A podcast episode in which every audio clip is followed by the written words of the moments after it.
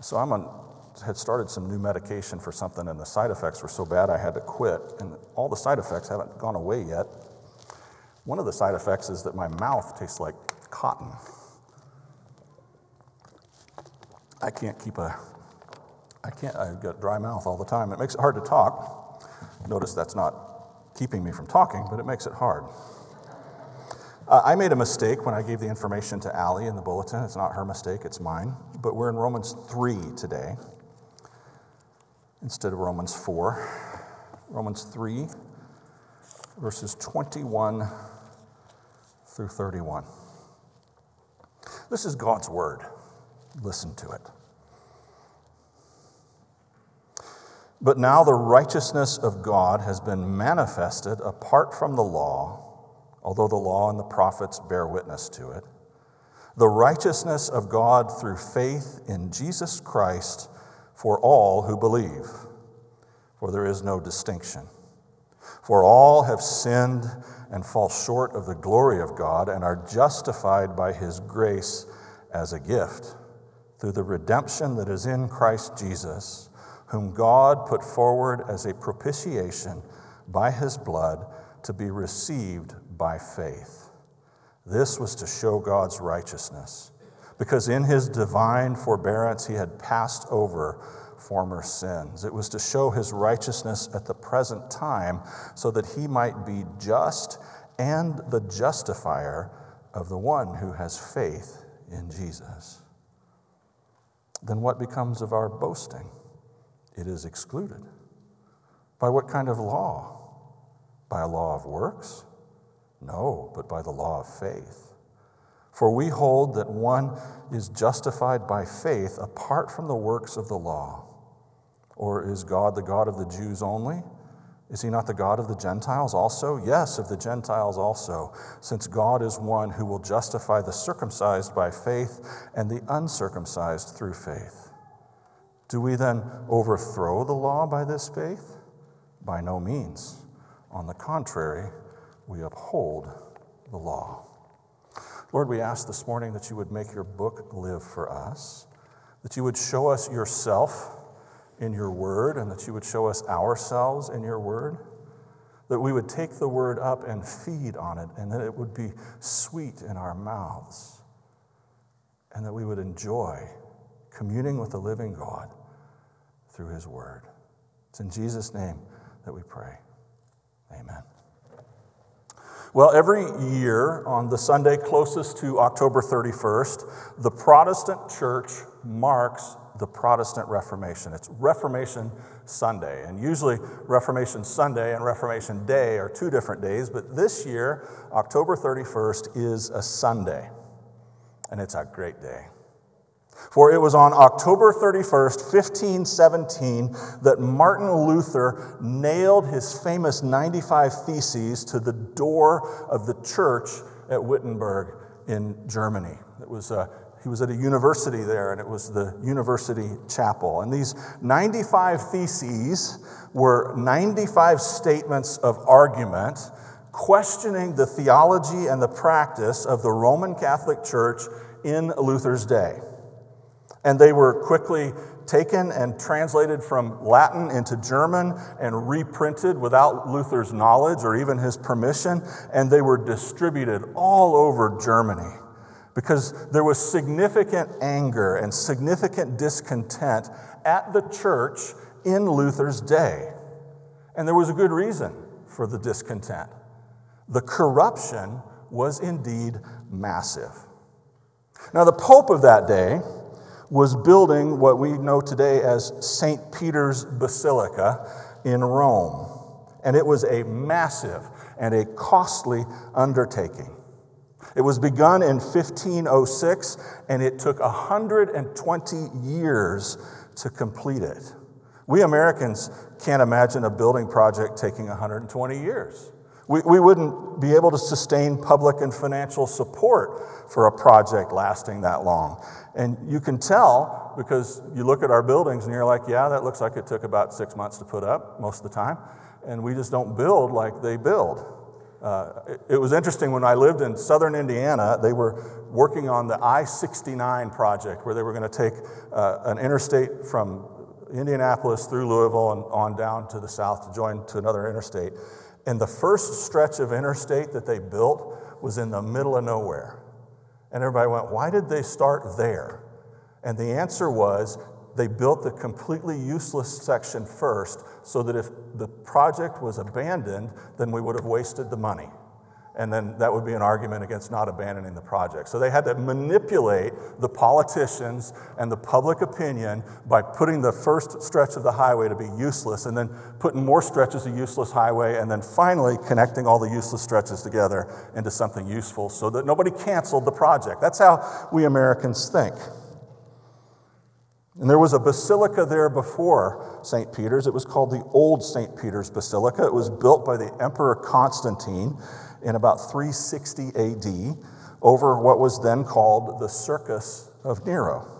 And this spot was the spot, the site, where the first organized state sponsored martyrdoms of Christians took place under Nero's reign in AD 65.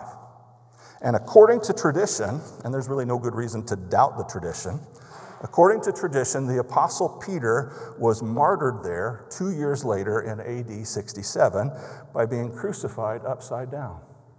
They were going to crucify him the regular way, and he said, No, I'm not worthy to go in the way that my master went. Please crucify me upside down. And Peter's body was buried nearby, and that building that the Emperor Constantine built the old St. Peter's. It lasted 1,200 years before needing to be torn down because of decay. Now, you think about that for a minute. Constantine spent 60 years building a church where people worshiped for 1,200 years. And then in Luther's time, it was torn down, and a 120 year long construction project was begun to replace it. And that church still exists today, 500 years later, and it's beautiful. It boggles the mind. Someone said once that the difference between Americans and Europeans is that Europeans think 100 miles is a long way, and Americans think 100 years is a long time. And it's just a different way of looking at things. Well, even 10 years into the project, the costs were significant and the cost overruns were substantial. And so the Pope decided that he needed to raise some more money. And he chose to do so through the sale of something called indulgences. Now, an indulgence was a piece of paper, it was a grant by the Pope to remit the punishment of a soul in purgatory. Now, we'll go into the Roman Catholic scheme of salvation in some detail in a few minutes. But for those of you who don't know, purgatory is supposedly the place where people who will eventually get to heaven one day go because their purity is still imperfect. And they have to have their remaining sin and their remaining guilt burned away. They have to suffer for it uh, because their forgiveness is incomplete. And it is frequently thought of as a place of purifying fire. Now, behind the idea of purgatory is the idea that the sinner must suffer somehow in order to satisfy God and gain forgiveness so that he or she can go to heaven. That is not biblical, of course. And Rome didn't even use the word purgatory until 1160 AD, and it didn't declare it to be official doctrine until 1260 AD. And so it was kind of a late thing that they created. Now, not only must the repentant sinner suffer to satisfy God, but also the living can suffer on behalf of the one in purgatory. And, and they can shorten the time that the dead person spends there, supposedly. And here we get to this idea of indulgences. Because an indulgence was a piece of paper from the Pope that said, if you buy this, you can get mom and dad out of purgatory immediately. Otherwise, they'll have to spend a couple of thousand years there burning and in agony before they're ready for heaven. And so, if you make a sacrifice of your money, or if you suffer by giving up what you could have bought with that money, like bread for your family or warm clothes for your children, then your loved one gets out of purgatory. Now, at this point, I want to ask Nancy to put up a slide that shows the, the first slide showing the Roman Catholic understanding of salvation. And the first is, is a list of words that I need to explain to you. The, the Roman Catholic view of salvation, first of all, everybody, both Catholic and Protestant, recognizes that human beings are sinners from birth, they are separated from God, and they need something to happen in order to be put right with God. They need what is called justification.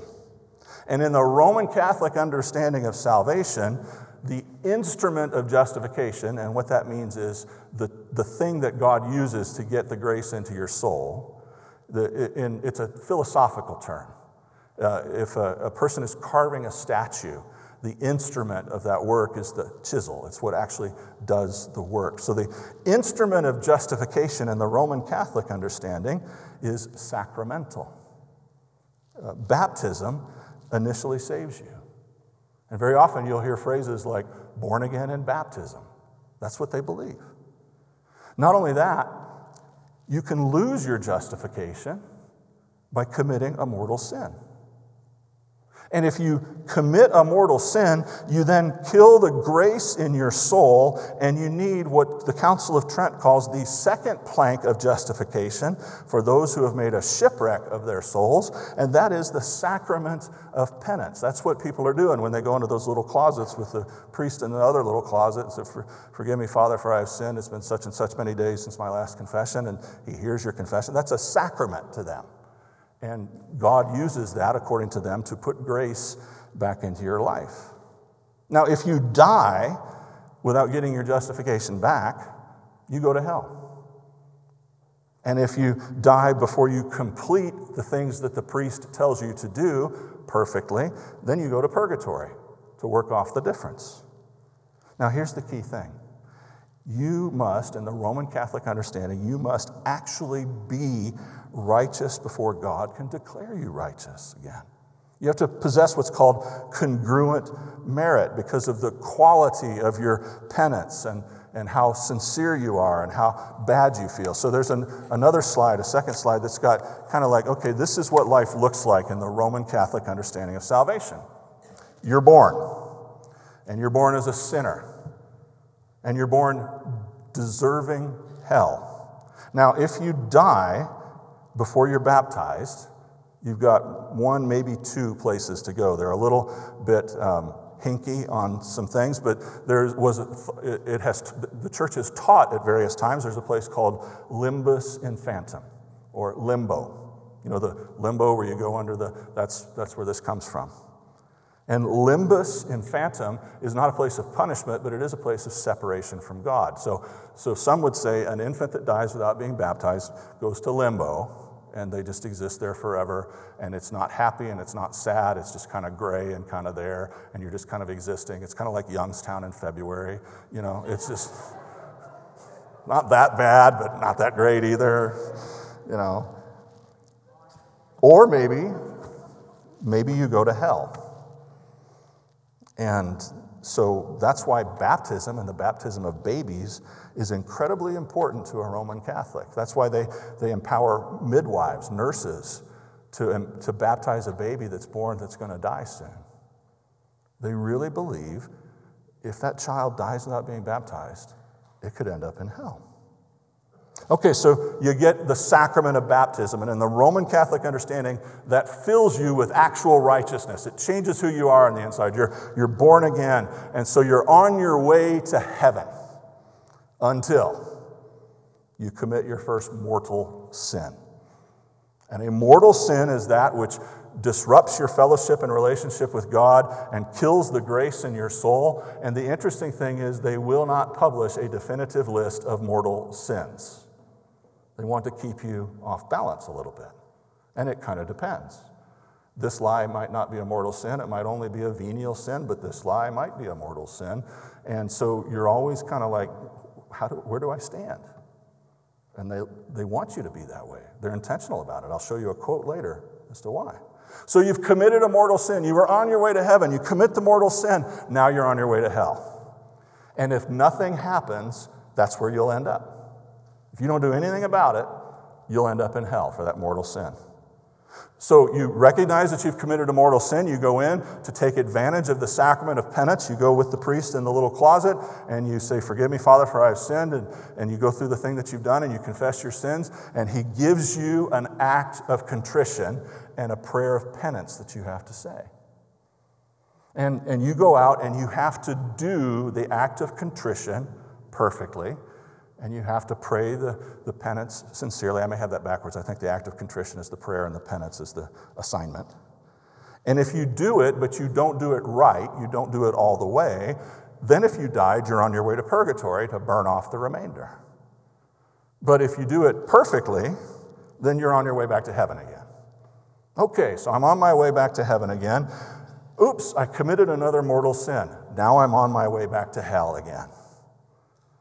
And then you have to do it over and over again. And so you spend your whole life in the Roman Catholic understanding I'm on my way to heaven? Nope, I'm on my way to hell. I'm on my way to heaven? Nope, I'm on my way to hell. And you don't know where you are in that equation. You don't, you don't have any good way to judge if your penance was sincere enough, perfect enough, and it's a little bit scary. And Martin Luther took this, he was a, a monk by this time, he took this very seriously and he wore out his confessor with all the things that he'd done wrong. And his confessor was like, Gosh, can't you just be like everybody else and pretend like this isn't that serious?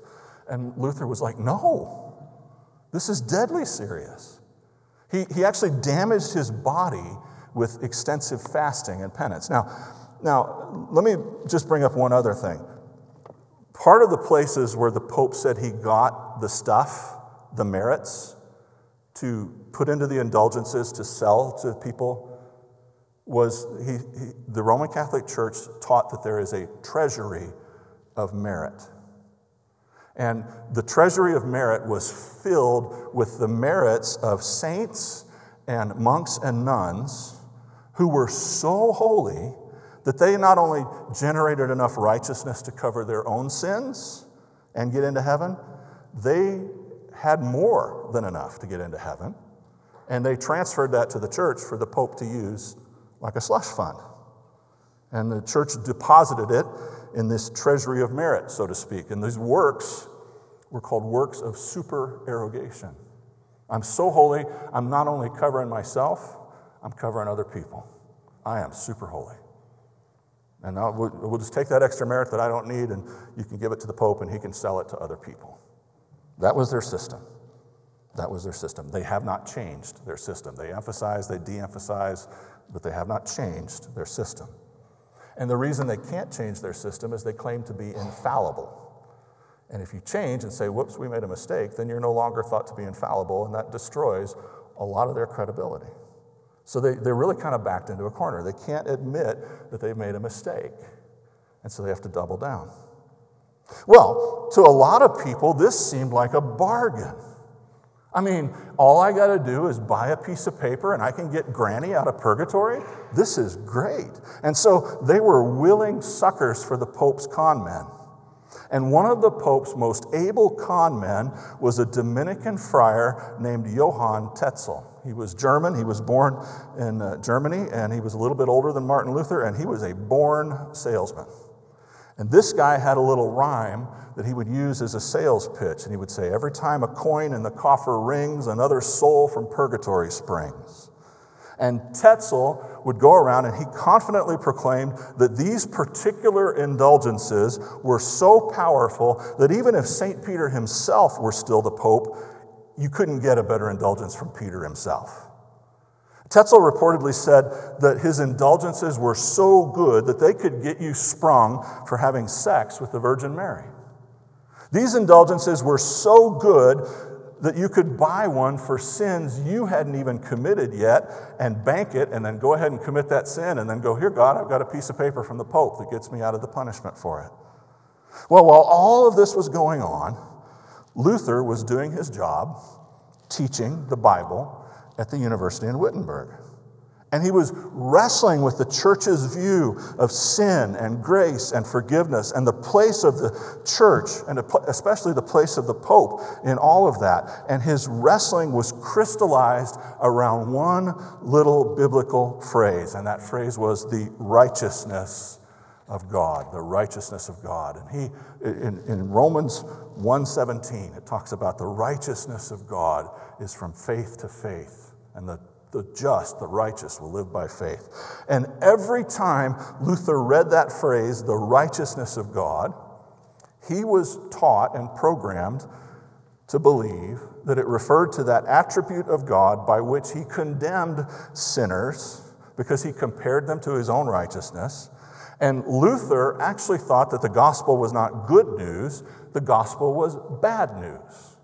And he thought that the gospel was bad news because it showed how the requirements for true righteousness were even deeper and even more profound than what the Old Testament law seemed to require. So in Luther's head, he's like, you know, the Old Testament prohibited murder, and most people can not murder somebody, can get through life without murdering somebody. But Jesus comes and he says, no, anger is breaking the law against murder as well. The Old Testament law said, don't commit adultery. Most people could figure out how to avoid that one. But Jesus comes along and says, well, if you just look at a woman lustfully, you've committed adultery in your heart. And so Jesus said it was just as bad, and Luther was just tormented by this. Listen to what he said. He said, For I hated the phrase, the righteousness of God which, according to the use and custom of all the doctors, I had been taught to understand philosophically in the sense of the formal or active righteousness by which God is just and he punishes unrighteous sinners. Although I lived an irreproachable life as a monk, I felt that I was a sinner with an uneasy conscience before God. Nor could I believe that I had pleased him by the satisfaction I could offer, in other words, doing his acts of penance. I did not have love. No, in fact, I hated this righteous God who punished sinners.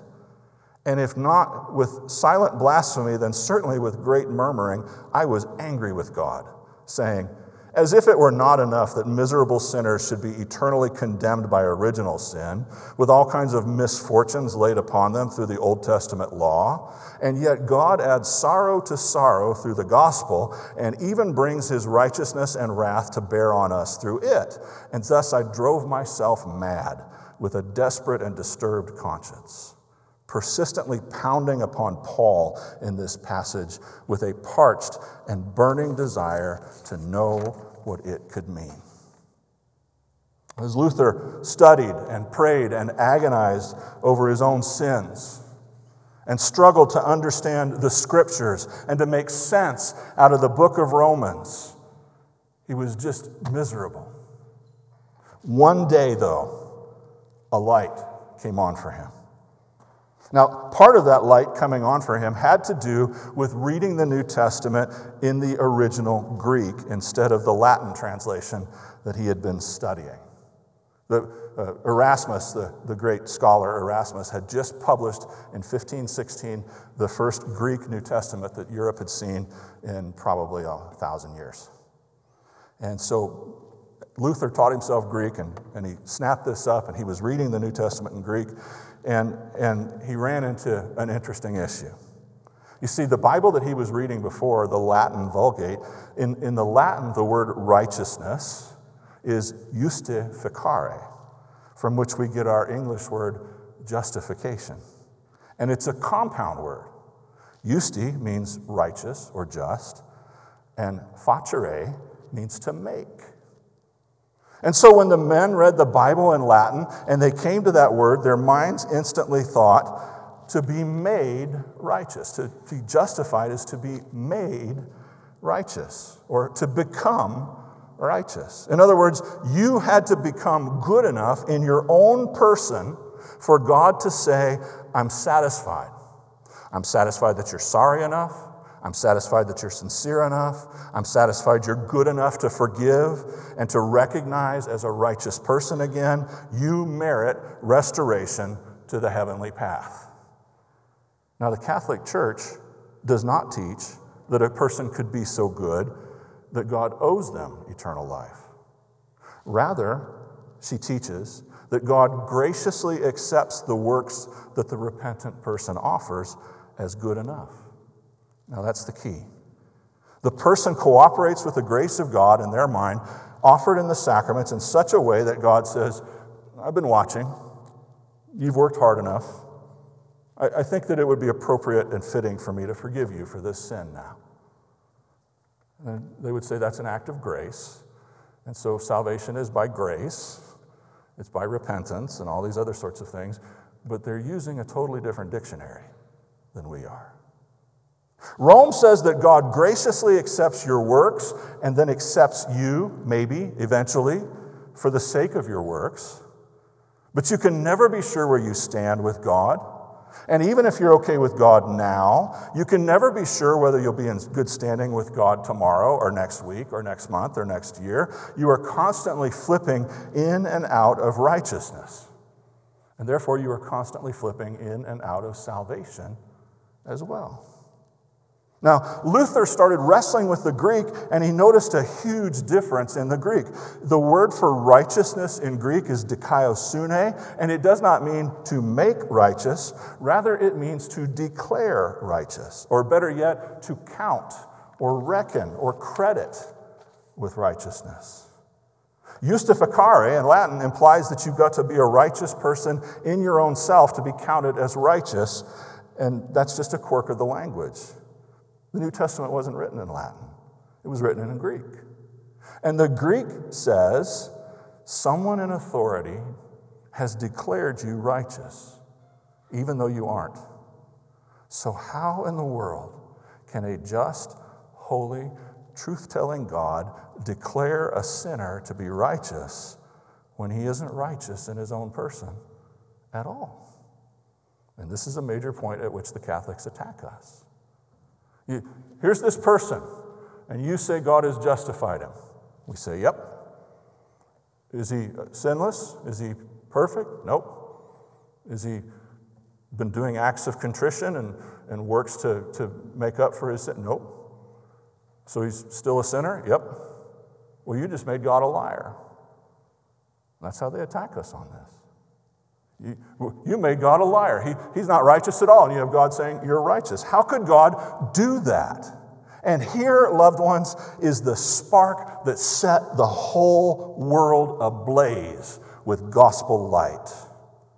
The way a God is able to declare a sinner to be righteous, a sinner condemned as guilty under the moral law, is to credit or to account the righteousness of another one who has no sin, a substitute to the sinner's account. That righteousness that the Christian enjoys is an alien righteousness in that it came from outside, it's not his own. It, it comes from another realm. It is an external righteousness outside of ourselves.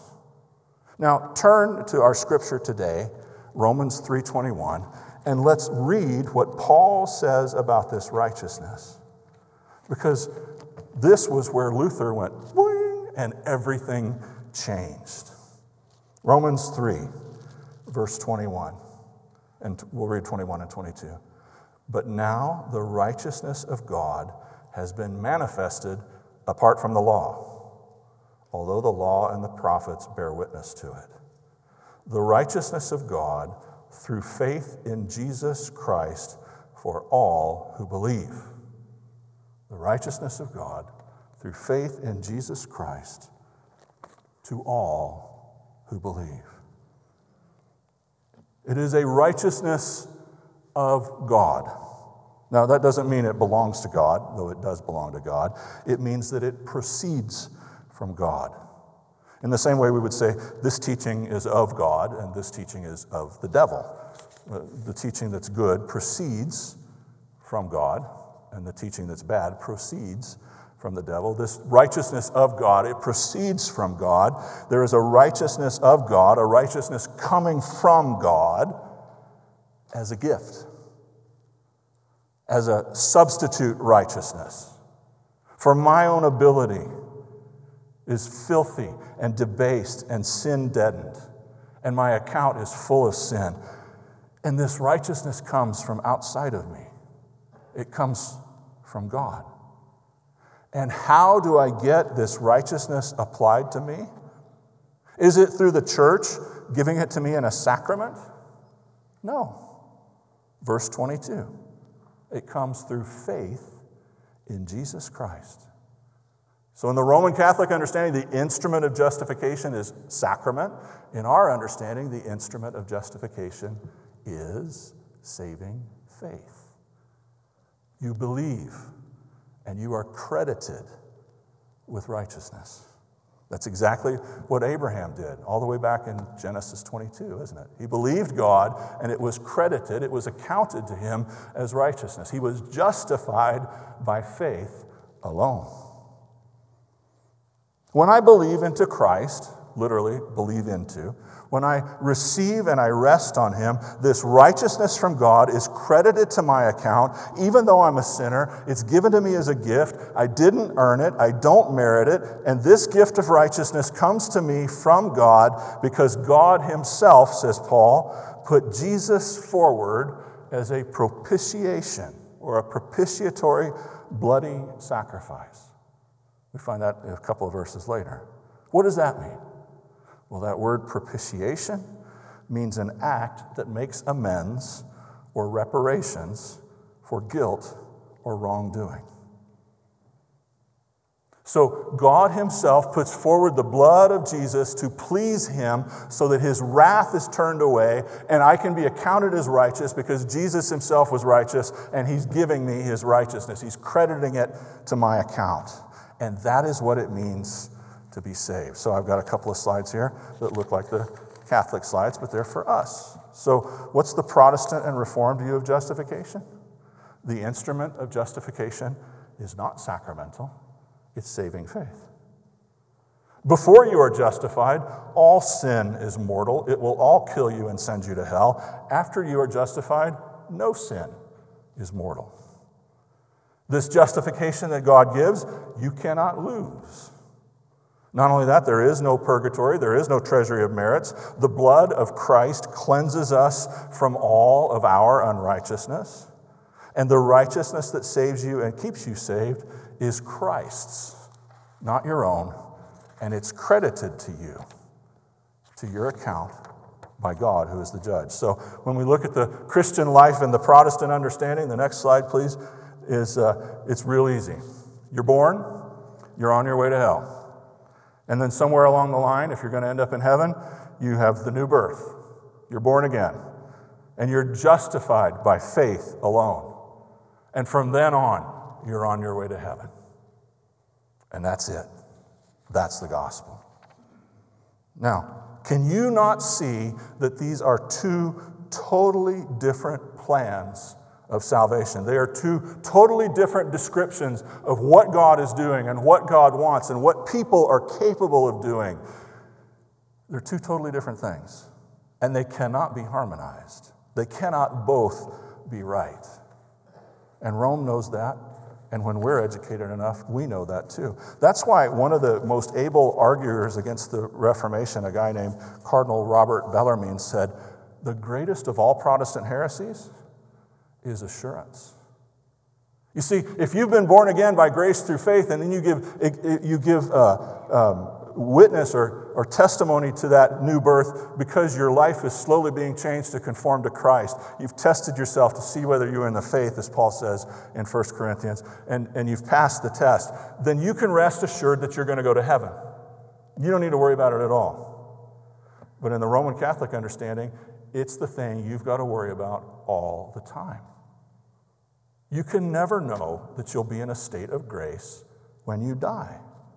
And so, for the Roman Catholic, the idea that you can is horrible. They're afraid it's going to lead to you know, bad behavior and all kinds of license and everything else. Rome posits a salvation which is potentially yours provided you make every strenuous effort to use the sacraments of the church, but you can never be certain that you will remain in a state of grace. Assurance is impossible. We offer an actual salvation, which is fully yours when you believe savingly on the Lord Jesus Christ.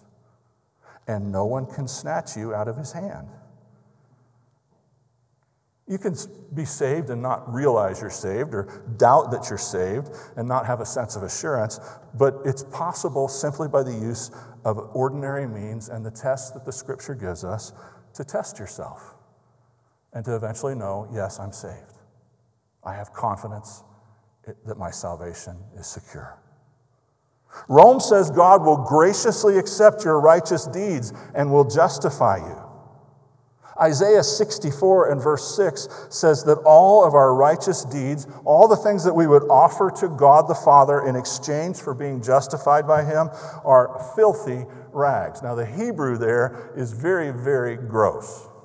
It's very impolite. And I'm just going to tell you what it is, and you can put your hands in your ears or whatever. But the, the words in Hebrew refers to used tampons and maxi pads or cloth bandages that are soaked with pus and gangrenous fluids from a wound that is just disgustingly foul.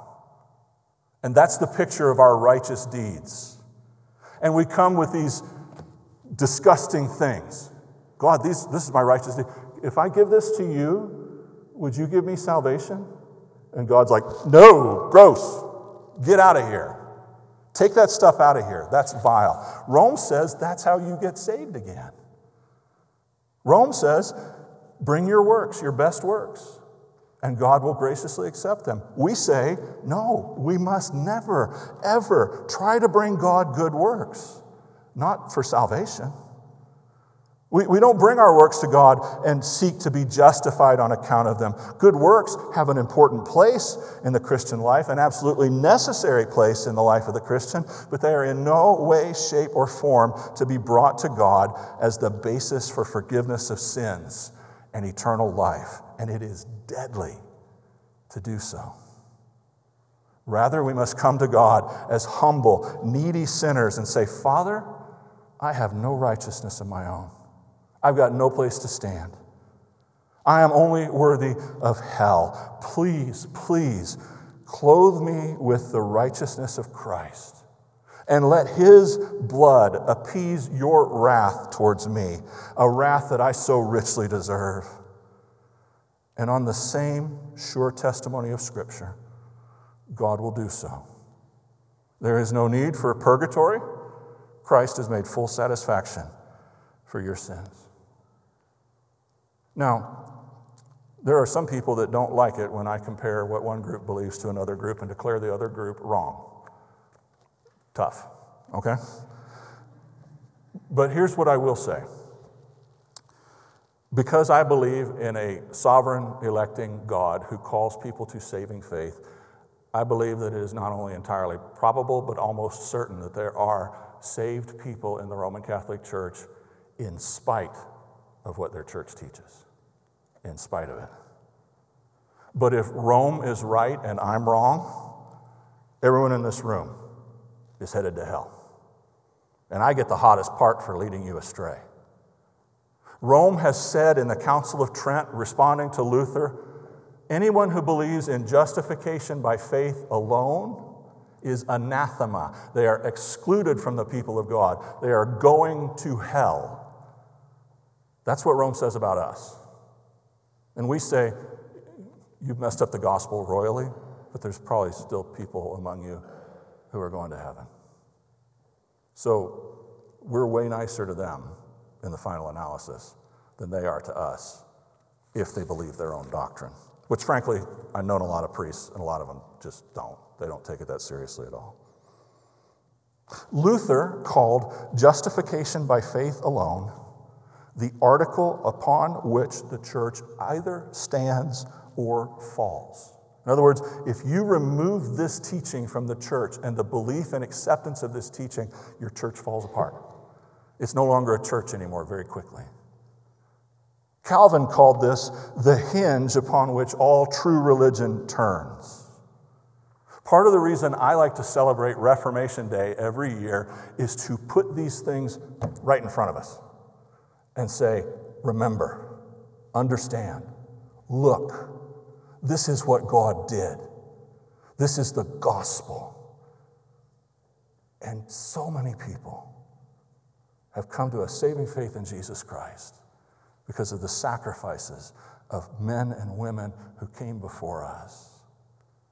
There's a, an old hymn that says, We bear the torch that flaming fell from the hands of those who gave their lives proclaiming that Jesus died and rose. This is the heart of the gospel. And if you understand that, then you can see why little trite, common evangelical things like salvation is, ah, I ask Jesus into my heart. It's utterly meaningless. It doesn't say that anywhere in Scripture. It's no, I have come to saving faith in Christ. I have been justified by grace through faith alone, and now I am being sanctified. That's what salvation is. That's what the Christian life is. Now, I'm just going to close with a quote by Luther where he talks in his biography, his autobiography, about what happened when the lights came on. Listen to this. At last, by the mercy of God, meditating day and night, I gave heed to the context of the words, namely, in it the righteousness of God is revealed. As it is written, he who through faith is righteous shall live. That's Romans 1:17. There I began to understand that the righteousness of God is that by which the righteous lives by a gift of God, namely faith. And this is the meaning. The righteousness of God is revealed by the gospel, namely the passive righteousness with which merciful God justifies us by faith, as it is written, He who through faith is righteous shall live. And here I felt that I was altogether born again and had entered paradise itself through open gates. There, a totally other face of the entire scripture showed itself to me. Thereupon, I ran through the scripture from memory. I also found, found in other terms of an analogy as the work of God. That is what God does in us, the power of God with which he makes us wise, the strength of God, the salvation of God, the glory of God. And I extolled my sweetest word with a love as great as the hatred with which I had hated the word righteousness of God before. Thus, that place in Paul was truly for me the gates of paradise. Later, I read Augustine's The Spirit and the Letter, where, contrary to hope, I found that he too interpreted God's righteousness in a similar way as the righteousness with which God clothes us when he justifies us. Although this was heretofore said imperfectly, and he did not explain all the things concerning imputation clearly, it nevertheless was pleasing that God's righteousness with which we are justified was taught. It has always been taught. There is a righteousness from God that comes to you as a gift through faith in Christ Jesus. And on the basis of faith, God justifies you and he declares you righteous and your salvation is secure. Let us never, ever forget it. Lord Jesus, we ask this morning that you would bind these things upon our hearts, that you would burn them into our minds, that you would fill us with your Holy Spirit and enable us to hold on to them and believe them and to live as though they are true.